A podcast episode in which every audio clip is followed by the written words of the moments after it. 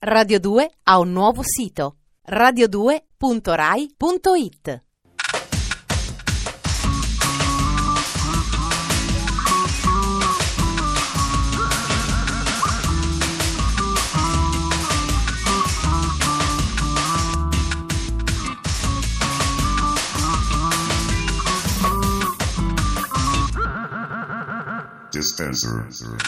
Secondo la buona creanza siciliana, un ospite deve sempre lasciare un boccone nel piatto per dimostrare di essere già sazio.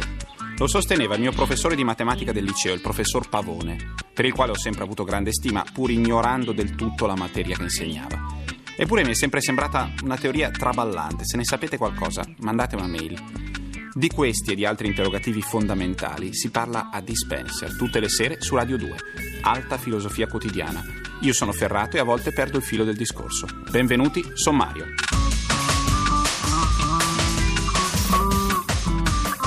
Da bambina prodigio bianca a cantante di culto nera e brava Nicca.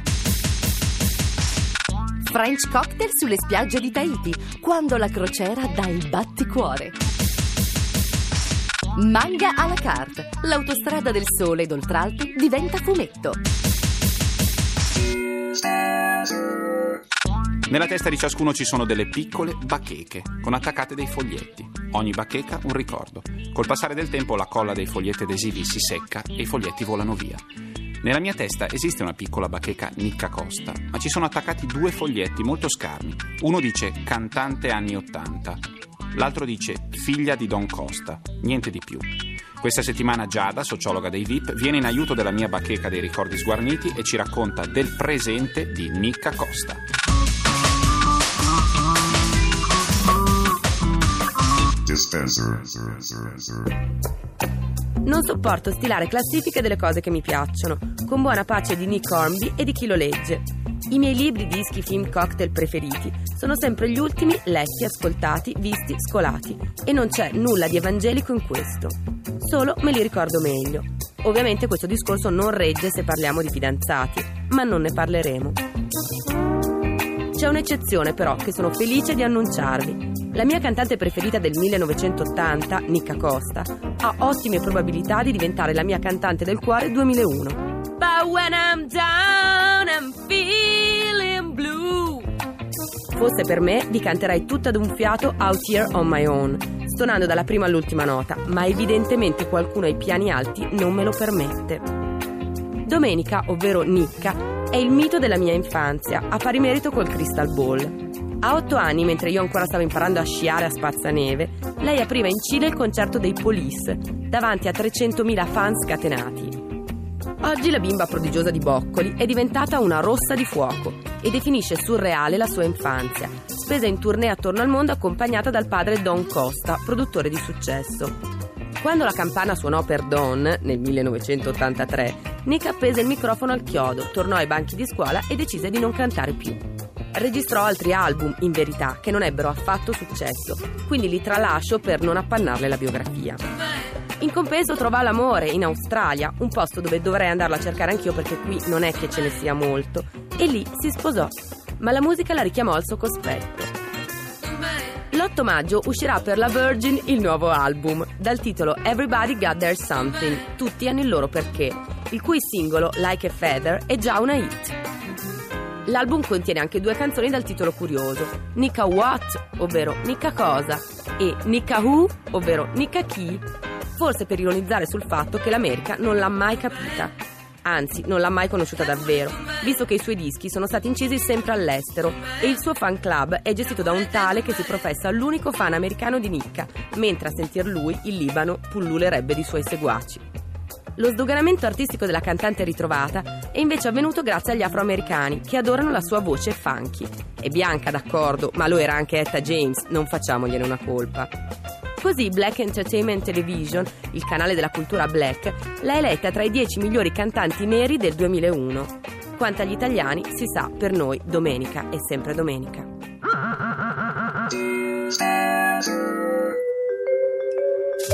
Se penso all'immaginario della mia infanzia davanti alla tele, tra centinaia di cartoni animati c'era una proliferazione di telefilm davvero notevole. Le telenovele erano molto meno, ma soprattutto nel primo pomeriggio non c'erano programmi di gente che racconta i fatti suoi in televisione davanti a un pubblico di alligatori travestiti da signore romane. C'erano i telefilm e ce n'erano tanti. Erano meno patinati e perfetti di AR, anche un po' più idioti, ma avevano ambientazioni da urlo. Love Boat, la nave dell'amore, dov'è finito? Il capitano Stubing con la sua pelata, il barman nero coi baffi, tutti coi cocktail in mano, tutti sorridenti. Forse se li vedessimo oggi farebbero morire da ridere, però visto che il revival musicale e estetico di questi anni si è tuffato in quelle atmosfere, voglio un'edizione nuova di Love Boat. Quello che sicuramente non mancherebbe sono le colonne sonore. Tre quarti della lounge che esce oggi andrebbe benissimo, soprattutto come sottofondo a una bella partita di quel gioco che si fa sul ponte delle navi, dove si devono far scivolare dei dischi colorati. Mai capito come funziona. Il gruppo perfetto per questa scena esiste. Sono francesi, si chiamano Tahiti 80 e questa è la loro batticuore, Heartbeat. is not much for you. Won't you forgive me? That's all I can do. Can you feel my heartbeat when I'm close to you?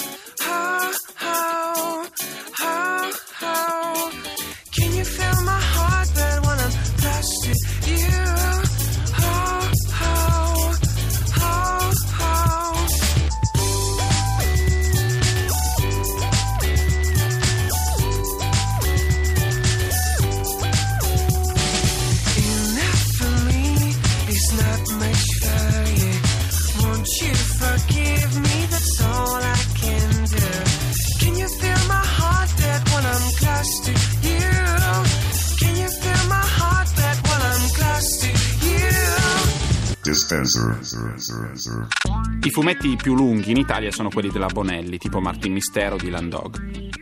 Con 5 o 6 albi di Dylan Dog si fa un manga. Il manga, fumetto giapponese, oltre a particolari caratteristiche estetiche, ha il fascino della sua natura quasi industriale. Tante immagini, tante parole, i romanzi fiume dell'Ottocento esistono ancora, oggi si leggono sui treni superveloci, nelle metro con macchine di ossigeno, ma per la prima volta uno degli autori di maggior successo viene dalla vecchia Europa.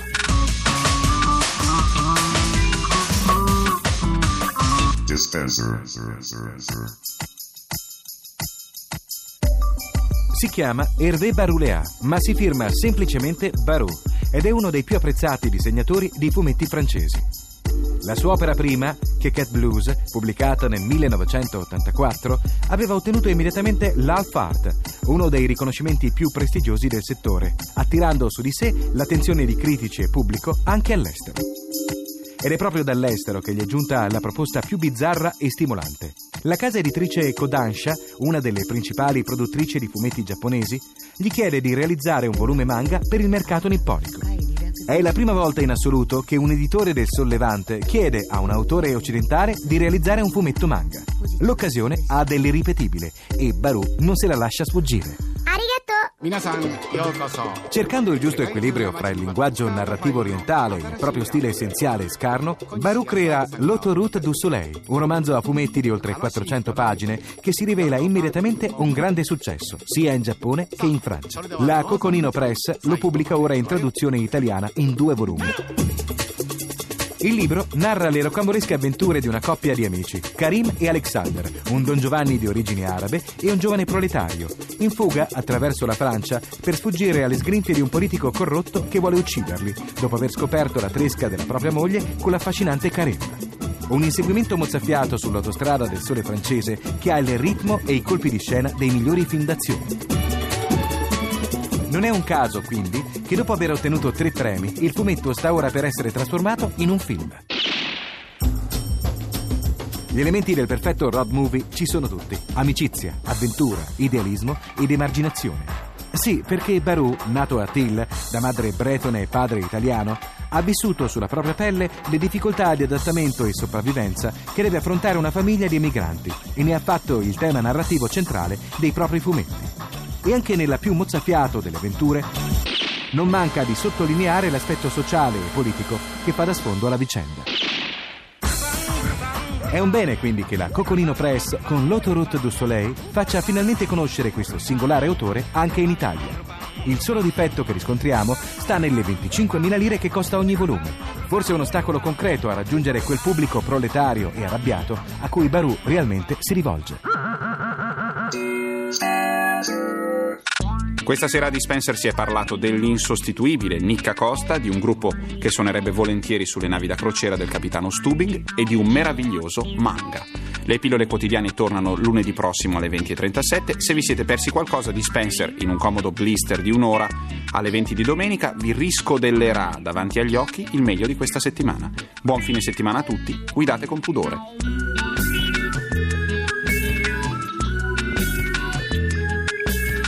Dispenser è un programma di Giorgio Bozzo, condotto da Ferrato, scritto dalla Gigi, Matteo Bibianchi e Alberto Forni.